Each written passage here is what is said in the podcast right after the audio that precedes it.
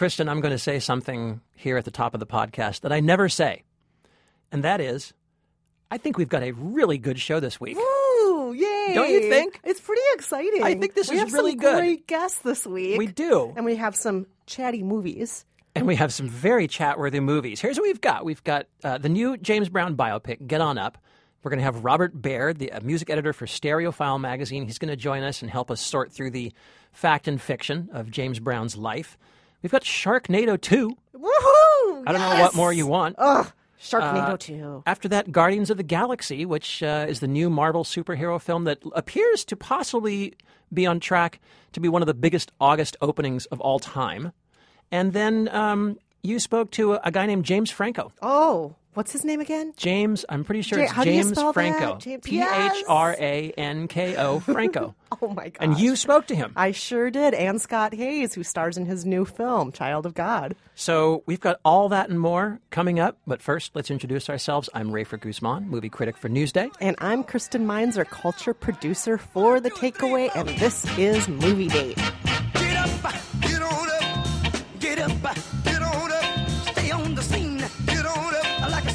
Machine, get on up, get up, get on up, get up. So, Kristen, another year, another biopic. It's time, and you love biopics. You know how I love the Oh, biopic. You hate them so much. I you just do. do I not do even hate like them. them. a little bit. But I like James Brown. Who doesn't love James Brown? What's exactly. not to like? Exactly. Uh, and so here we have the new James Brown biopic, uh, Get On Up. And this is the new film from Tate Taylor, who did The Help.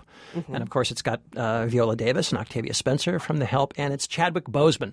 From playing- 42. From 42, playing who played Jackie Robinson in 42, here playing yet another iconic figure, the godfather of soul. James Brown. So, uh, as with all biopics, you know, there's there's usually a mix of fact and fiction. Uh, you know, you, Mythology. Myth, exactly. Uh, perhaps a little hagiography. And so, you know, it's always fun to kind of get into it and see uh, what's true, what's not. Did did they capture the James Brown you know? Did you know if you're a fan, did they get it right? You know, either by the either by the spirit or the letter of the law.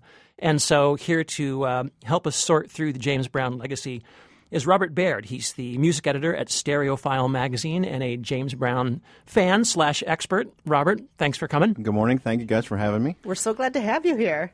Now, tell me, what did you think first of all about Chadwick Boseman's performance? Because I think this was this was much more than Jackie Robinson, a guy whom most of us probably don't really know, don't really couldn't really say, you know, whether that, whether he looks, sounds, acts like Jackie Robinson. Everyone knows James Brown. Even if you're not a super fan of James Brown, you know what James Brown looks, acts, and sounds like. What did you think of his performance? You know, having seen James Brown a number of times while he was alive, I, I it's an awfully large role, and there's so many contradictions, and there was so many different facets to the man. I don't know that anyone could actually get it all, but he certainly in the performance segments he did really, really well. The energy in the performance segments is is right on target.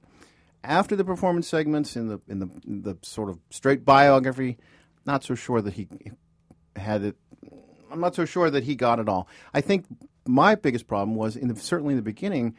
I think James Brown spoke clearly and could clearly enunciate words, and somehow this performance doesn't do that. And there's an awful lot of problems, at least for me, with the fact that you can't understand the dialogue. Yeah, you sc- you uh-huh. actually could not understand what Chadwick Boseman was saying. I'm so glad it wasn't just me because I actually I've always struggled when there's accents and you know like I, I couldn't watch the Lord of the Rings movies without the subtitles. That's how bad I am. so watching this, I'm like, am I the only one who doesn't understand what he's saying a third of the time? Well, you remember when Br- Marlon Brando put the cotton rolls Yes. in his mouth in Godfather? Okay, it was very similar to that. It's kind of this thing where he's got you can't. Yeah. I, I don't know, but then I look at pictures of James Brown. He's got those teeth and that gorgeous smile, and you think, wait a minute, this isn't the way he looked. This Right. is the way he spoke.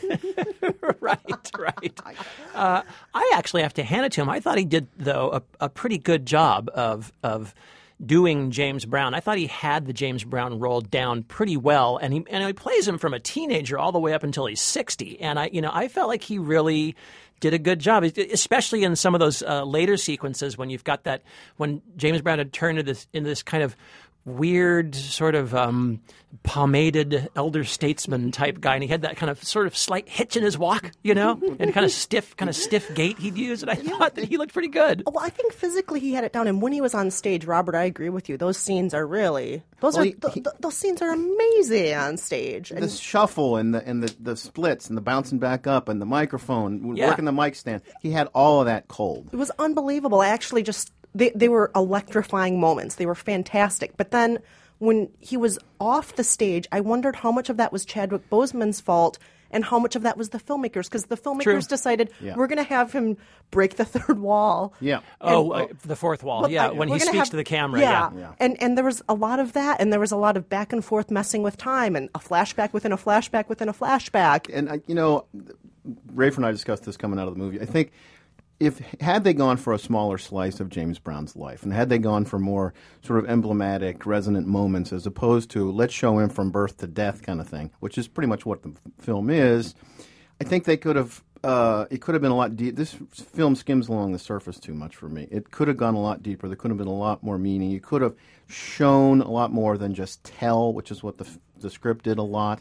These little scenes they inserted, like okay, he's a wife beater, so here's six minutes of him being a wife beater. Then we move on to the next.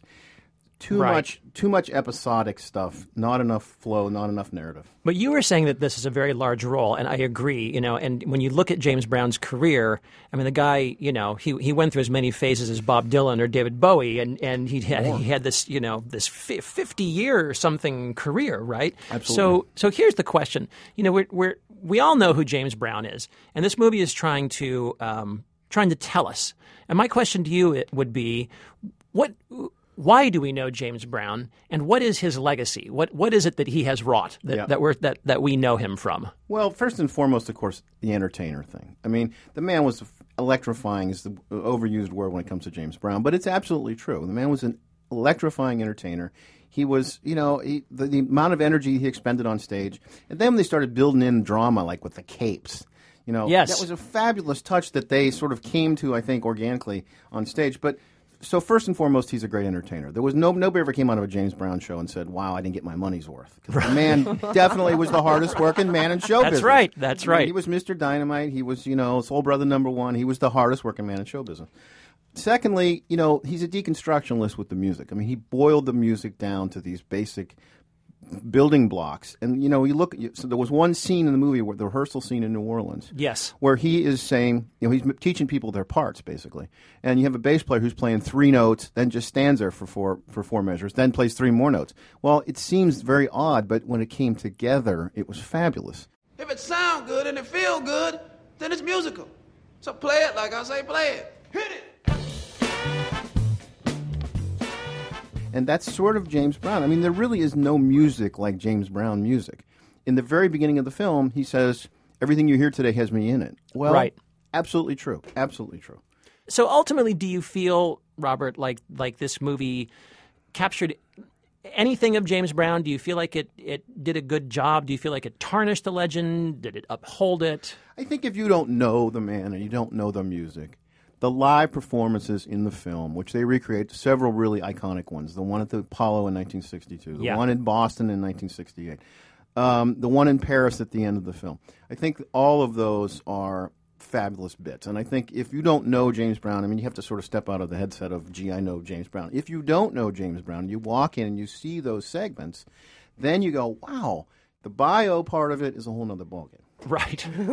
And so, So, just Kristen, watch the musical numbers. Yeah, is Yeah, I mean, just shut your eyes during the rest of it. Um, but you know, take little naps. so, wha- so Kristen, what do you think? I just I loved the musical performance part so much that to me they almost made the movie worth watching just Yeah. for those scenes because they're so spectacular. Yep. The rest of it was kind of a mess.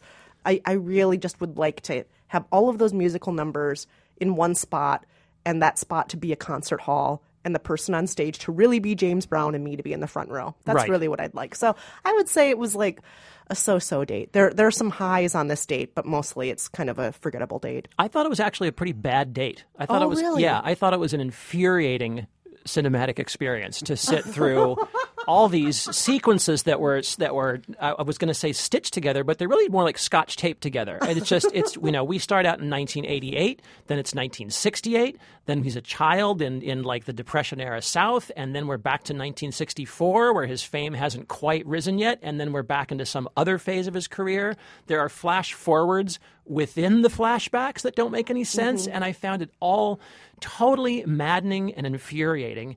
And I'm going to make one last final complaint. What kind of James Brown movie has no sex in it? This movie has almost no sex in it whatsoever.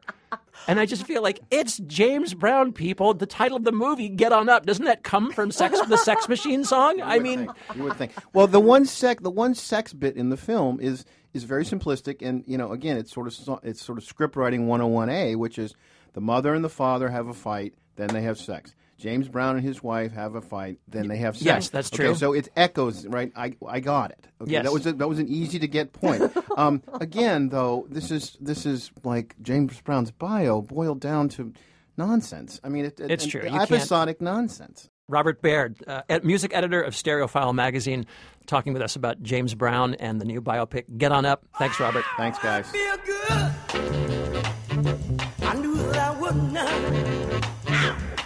Feel good. I knew that I would not. I feel good. I knew that I would not. Rafer, it's such a big week with movies, but I think that maybe the biggest movie of all this week has got to be Sharknado 2. You know, you've got a, there's a case to be made. Yes, There's it's a called- case to be made. Its full title is Sharknado 2 colon, the second one.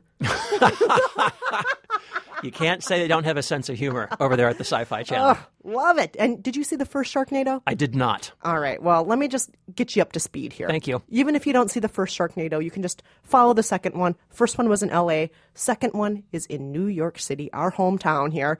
And what's happened is the world's uh, ecosystems are so screwed up that now these severe weather changes and storms are so intense that they can actually pick up sharks out of the ocean and drop them by the thousands on large cities.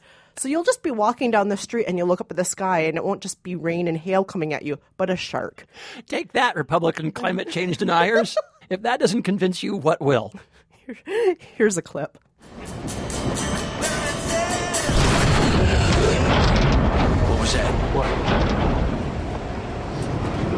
Giant subway rat trying to eat the train.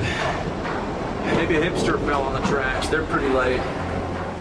Notably, Ian Ziering from Beverly Hills 90210, who's the star of this film, his character's name is Fin Shepard. Oh, that's good. Isn't that awesome? That's really Yes. good. And he was in the first as well. Yes, and we also have Tara Reid as his wife. And this movie, we also have Vivica Fox, who's playing another kind of side love interest. That's a stellar cast. And everybody you can imagine has a cameo in this. The, the first big cameo is Kelly Osbourne playing a flight attendant. Of course, she gets eaten. We have Okay. Jared, the Subway sandwich man. We have Perez Hilton, who of course gets eaten. we have Billy Ray Cyrus. We have we have Judd Hirsch playing a taxi driver. That's You- right, Judd Hirsch from Taxi. We have we have the guy who played Striker, the pilot in Airplane, playing an airplane pilot. Mere seconds ago, you said these were big cameos. Kristen. My favorite line from this movie is I know you're scared. I'm scared too. Because they're sharks. And sharks are scary. That's good. I like it. That's Ian Ziering standing on top of a car in the middle of Manhattan traffic, trying to rally New Yorkers to fight these sharks. You're not going to let these sharks kill you. You're going to open your trunks, and everyone opens their trunks in New York traffic. And of course, it's not just baseball bats in their trunks, it's everything from machetes to machine guns. Oh, good. And then one guy just has like 800 chainsaws and he just keeps throwing them up at the Sharknado. And, Ah, you know, you got to kill those sharks. Okay. And sometimes the best weapon is a chainsaw. Well, and how was it? How'd you like it, Kristen? It was even better than the first. Now, I really liked the first one because it was praise. so ridiculous. But this one was even better. The lines were more ridiculous. The cameos were sillier. And also, the music was terrific in it. They had bands that kind of sounded like the Ramones, only they were singing songs about sharks. And like every kind of. I'm sorry I missed it. It was so good. But you know what? You didn't really miss it. It's playing all week, is that right? Yes, it premiered on Wednesday night, 9 p.m. Eastern Time, but it's going to keep playing for another week or so. For all those lucky viewers across the country, you can watch it back to back to back for a week now. It's so worth watching. I would say outstanding date. Maybe the best date I've been on in a month. All right. Well, I see another uh, poster pull quote in your future. quote, even better than the first one. Quote, Kristen Meinzer, comma, WNYC. All right. Oh, I hope you're right. so good. I can hardly wait for Sharknado 3.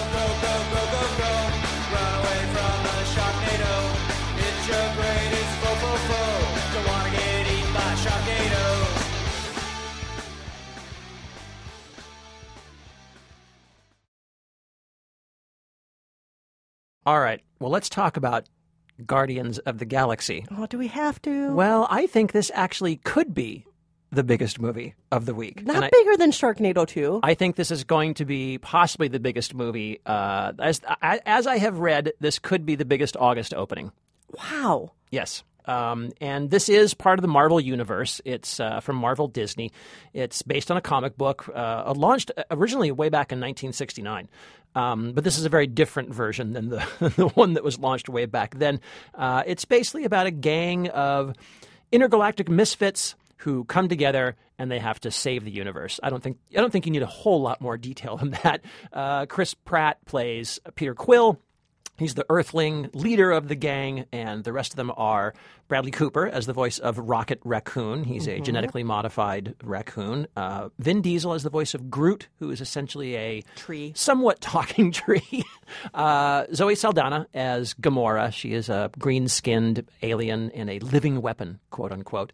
And then Dave Bautista, who's a uh, pro wrestler who plays Drax the Destroyer. And together they're going to be the Guardians of the Galaxy. Here's a clip. I have part of a plan. What percentage of a plan do you have? You don't get to ask questions after the nonsense you pulled on Nowhere. I just saved Quill. We've already established that you destroying the ship that I'm on is not saving me. When did we establish? Like three seconds ago. No, I wasn't listening. I was thinking of something else. Oh.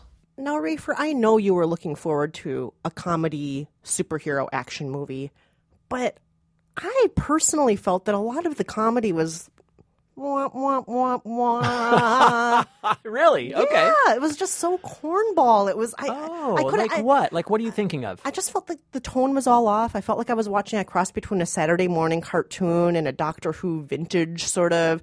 No Hmm. offense to our British listeners who love British humor, but it just wasn't working for me at all. The whole time I just was rolling my eyes, and I, I, I don't know if it's because I'm a female. I don't know if it's because I have good sense. I have no idea. But it was a lot of these jokes were just falling flat. Everything kind of looked goofy to me. Not, Go- well, not it's a- I mean- polished. it just, yeah. it's about a tree and a talking raccoon. How? It's a, it's, I think it's supposed to look a little goofy, right? It is, but goofy versus well, uh, well polished good humor. I wanted it to be like a, a polished good humor movie, and it was just kind of a cornball movie to me. Yeah, I think this is essentially. It's not really a superhero movie. It's almost not even really a sci-fi movie. It's an action comedy. It's a it's a pretty much a straight up action comedy. That's how it's structured, uh, and it takes some of the it takes some of its humor from the superhero genre. But when you get right down to it, this is uh, you know it's like. Uh, I don't. It's almost like a Bill Murray movie. It's like it's like Stripes Oh, or Meatballs no, or something. Don't say Yeah. that about. I love Bill Yeah, Murray, it's a- it's a and I did not love this movie though. Well, I, I just think that it's a it's a it's a misfit comedy, right? It's the it's the it's the gang of losers who triumph in the end, and I thought actually it was really fresh and funny and smart, and I thought it was really enjoyable. I loved the uh, the classic pop rock soundtrack that Well, uh, yes, having a great soundtrack with his little Walkman because he's got Yeah. this Walkman from the 1980s. His Right. mother gave it to him, Right. And we always hear the music that reminds him of Earth and of his mother. And- Yeah. and but I feel that you were falling sucker to one of the oldest tricks in the movie book. Let's just put in a soundtrack from your youth, and you're going to fall for this terrible movie. Well, but I think this movie has. I think what's interesting about it, though, is that you have never seen this kind of. You've never seen that technique in a futuristic superhero sci fi fantasy film with a 1970s sort of pop soundtrack. I thought was really funny and really clever. And um, you could say it was a little overdone. I guess my if I had any complaint about this movie, it would be a little bit like my complaint about the Lego movie, which was that at times it got a little too carried away with itself, and at, and at times it could have away. car- it sort of it could have reined it in a little bit. But I thought it was actually really fun, and I was so happy to see a movie that a superhero movie that poked fun at itself and had like a, a just a good kind of loosey goosey freewheeling energy. I thought it was a great date. Mm, I thought it was a pretty bad date. Bad date. Yeah, bad it- date. just too corny. I felt like I was on a date with a 13 year old boy who kept on quoting Monty Python to me. Well, you kind of were. I mean, it's, it is it is a it is a PG thirteen movie. It's not it's not R. It's not going to be Pulp Fiction. It's definitely it's for a younger crowd. I don't want to be on that date. Really, No, I, I I'm gonna advise all of our listeners who are in junior high school go out and see this. Have a great time. But those of us who are not in junior high, I just no, not a Ah, good date for me. interesting. Not a good date for me. Well, there you go. All right, split opinion on that.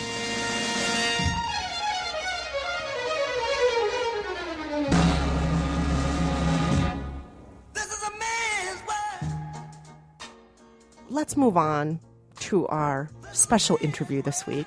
We have a movie out this week called Child of God, based on the Cormac McCarthy novel. And James Franco didn't just co write the movie, he directed it and he appears in it. It stars Scott Haze. And I was lucky enough to sit down with James Franco and Scott Haze this week. And the first thing I wanted to know was really about James Franco's choice of Cormac McCarthy for this adaptation and how long he's been a Cormac McCarthy fan. And so this is what he said. The first Cormac McCarthy book I read was Blood Meridian. Um, and then I remember I read No Country for Old Men when the Coen brothers were doing it, and I auditioned for that, but I was I think I was too young to play the Josh Brolin role. And then um, I eventually went back to UCLA to finish my bachelor's degree. I had, I had dropped out to um, go to acting school and I'd become an actor, and then went back and I took a class taught by a poet named Cal Bedient um, that was in, entirely on Cormac McCarthy. So I we read almost all of his books in that in that course, and um, that's when I really came to appreciate Cormac's work and and got a very much deeper understanding of the arc of his of his career and um, kind of what he was about from from book to book. Now, this particular story, like a lot of Cormac McCarthy stories, is pretty dark and it's raw and it's particularly difficult because it really only has one character who's carrying the whole movie. The whole weight is on your shoulders, Scott. You're playing Lester Ballard, the protagonist. And Lester does some things that I think a lot of people would consider pretty despicable. There's necrophilia, you're kidnapping bodies. Um, was it a challenge to try and create the right balance because you want this character in some way for people to keep on watching and not be so repulsed that they're going to turn away. So i'm curious did you see this character both of you as somebody who um, we're supposed to identify with somebody that we should look at as a warning someone we should feel sorry for? How did you want this character to come across to people? The way Cormac approaches the novel is it's very much stark and it's very much you know Cormac's writing is it doesn't lend a lot of itself to the inner workings of what Lester's feeling. So a lot of times when I'm reading the novel is is I would try to approach in the sense of just thinking about what is this man going through and there's certain elements I think that are really at play of feeling really alone and wanting to connect and wanting to be loved and wanting to have a family. And I, I'm sure that he didn't want his father to commit suicide. I, he wanted to stay on the land, but he was ostracized from society, cast away, and wasn't shown love and never had a girlfriend. So I think in living that stuff out, those are human desires that I think every human has is to want to feel connected or belong to a group or belong to a society and feel love or connected to, you know, friends and loved ones. He didn't get that opportunity. And that is something I wanted to convey. You know, a lot as a child of God, much like yourself, perhaps, is there's certain fundamental elements I think we all have, which is to want to be loved. And I let I didn't hinder any of that. I let that all just be there. Um, so it wasn't just. I'm going to kill this person because I, you know, I need a body. It was there's a, there's a need there. There's a desire. There's an obsession that's happening that just evolves over time. James, sometimes there's almost a sense of humor at points in the movie. Can you tell us about how you put that in there and why you put that in there? Yeah, I mean, what I what I found out when I started adapting the book is that, or what I realized is that when you normally have a character like this, he is being tracked down by the detectives, or if it's a slasher film, he is chasing you know the young teens that are the heroes, but he's the villain. Rarely do you have a character like this who is at the center of the film in such a, a prominent way. So my goal was not to make Lester sympathetic. In no way do I condone his behavior, but um, it's within the the realm of art, and so for me, um, I'm not making a moralistic tale. I'm examining human behavior, and I'm using um, a monster to talk about more universal human um, uh, things. But if I'm gonna use a monster like this, I want I don't want to repel the audience. I want to both I want to shock them, you know, so we'll shock them with certain things, but I want them to to stay with us. I don't want them to kind of shut off emotionally from him. And comedy is such a powerful tool for bringing an audience onto the side of a character. It's just, you know, if, if an audience can laugh with a character, you've won them over. It, it, it's, it's just an amazing kind of weapon. So, James, you've written books and screenplays. You're a painter, directing, acting. You do a lot of different things. And I think some people look at your career and think, what's going on? Is there an end goal in all of this? Do you have an end goal, something that you're aiming for in the end? Or do you just want to do as many things as humanly possible? And is there any actual uh, trajectory that you're following here? I mean, you know, we live in a postmodern age, and and and form is so fluid, and um, there's a weird thing where a lot of people are just stuck in these old ideas of uh, a creative person needs to stay with one thing. I, I see um, form matching content, and I'm I'm just interested in a lot of different things, and so the goal is not to um, put one more feather in my cap each time I do something new. It's just to explore. And it just makes me a more satisfied and more rounded artist.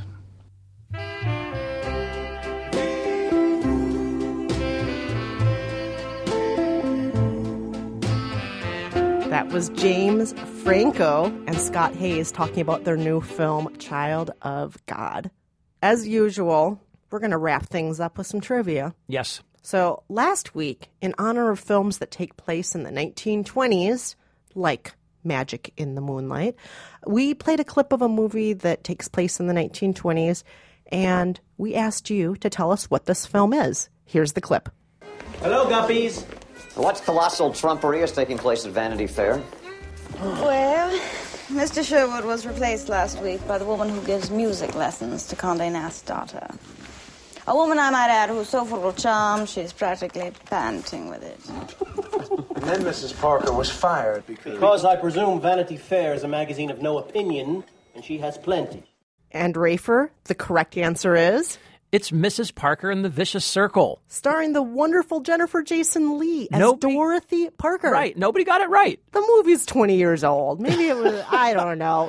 It was kind of an indie hit, but I don't know if it was a big hit other than that, was I it? guess not. I oh. guess not. I thought I thought everyone kind of knew that movie, but okay, all right. Kristen, let's let's give people an easier one this week. I don't know if this is an easier one, but I'm I think gonna, it is. I'm just going to ask it. So, James Brown, he's been featured on nearly 300 film soundtracks. A lot of soundtracks. We love that James Brown. So, in honor of Get On Up, we're asking you, in addition to those 300 film soundtracks, about his acting career. Now, he hasn't acted in a lot of movies. No, he has not. No, but we're going to play a clip of one of the movies he did act in.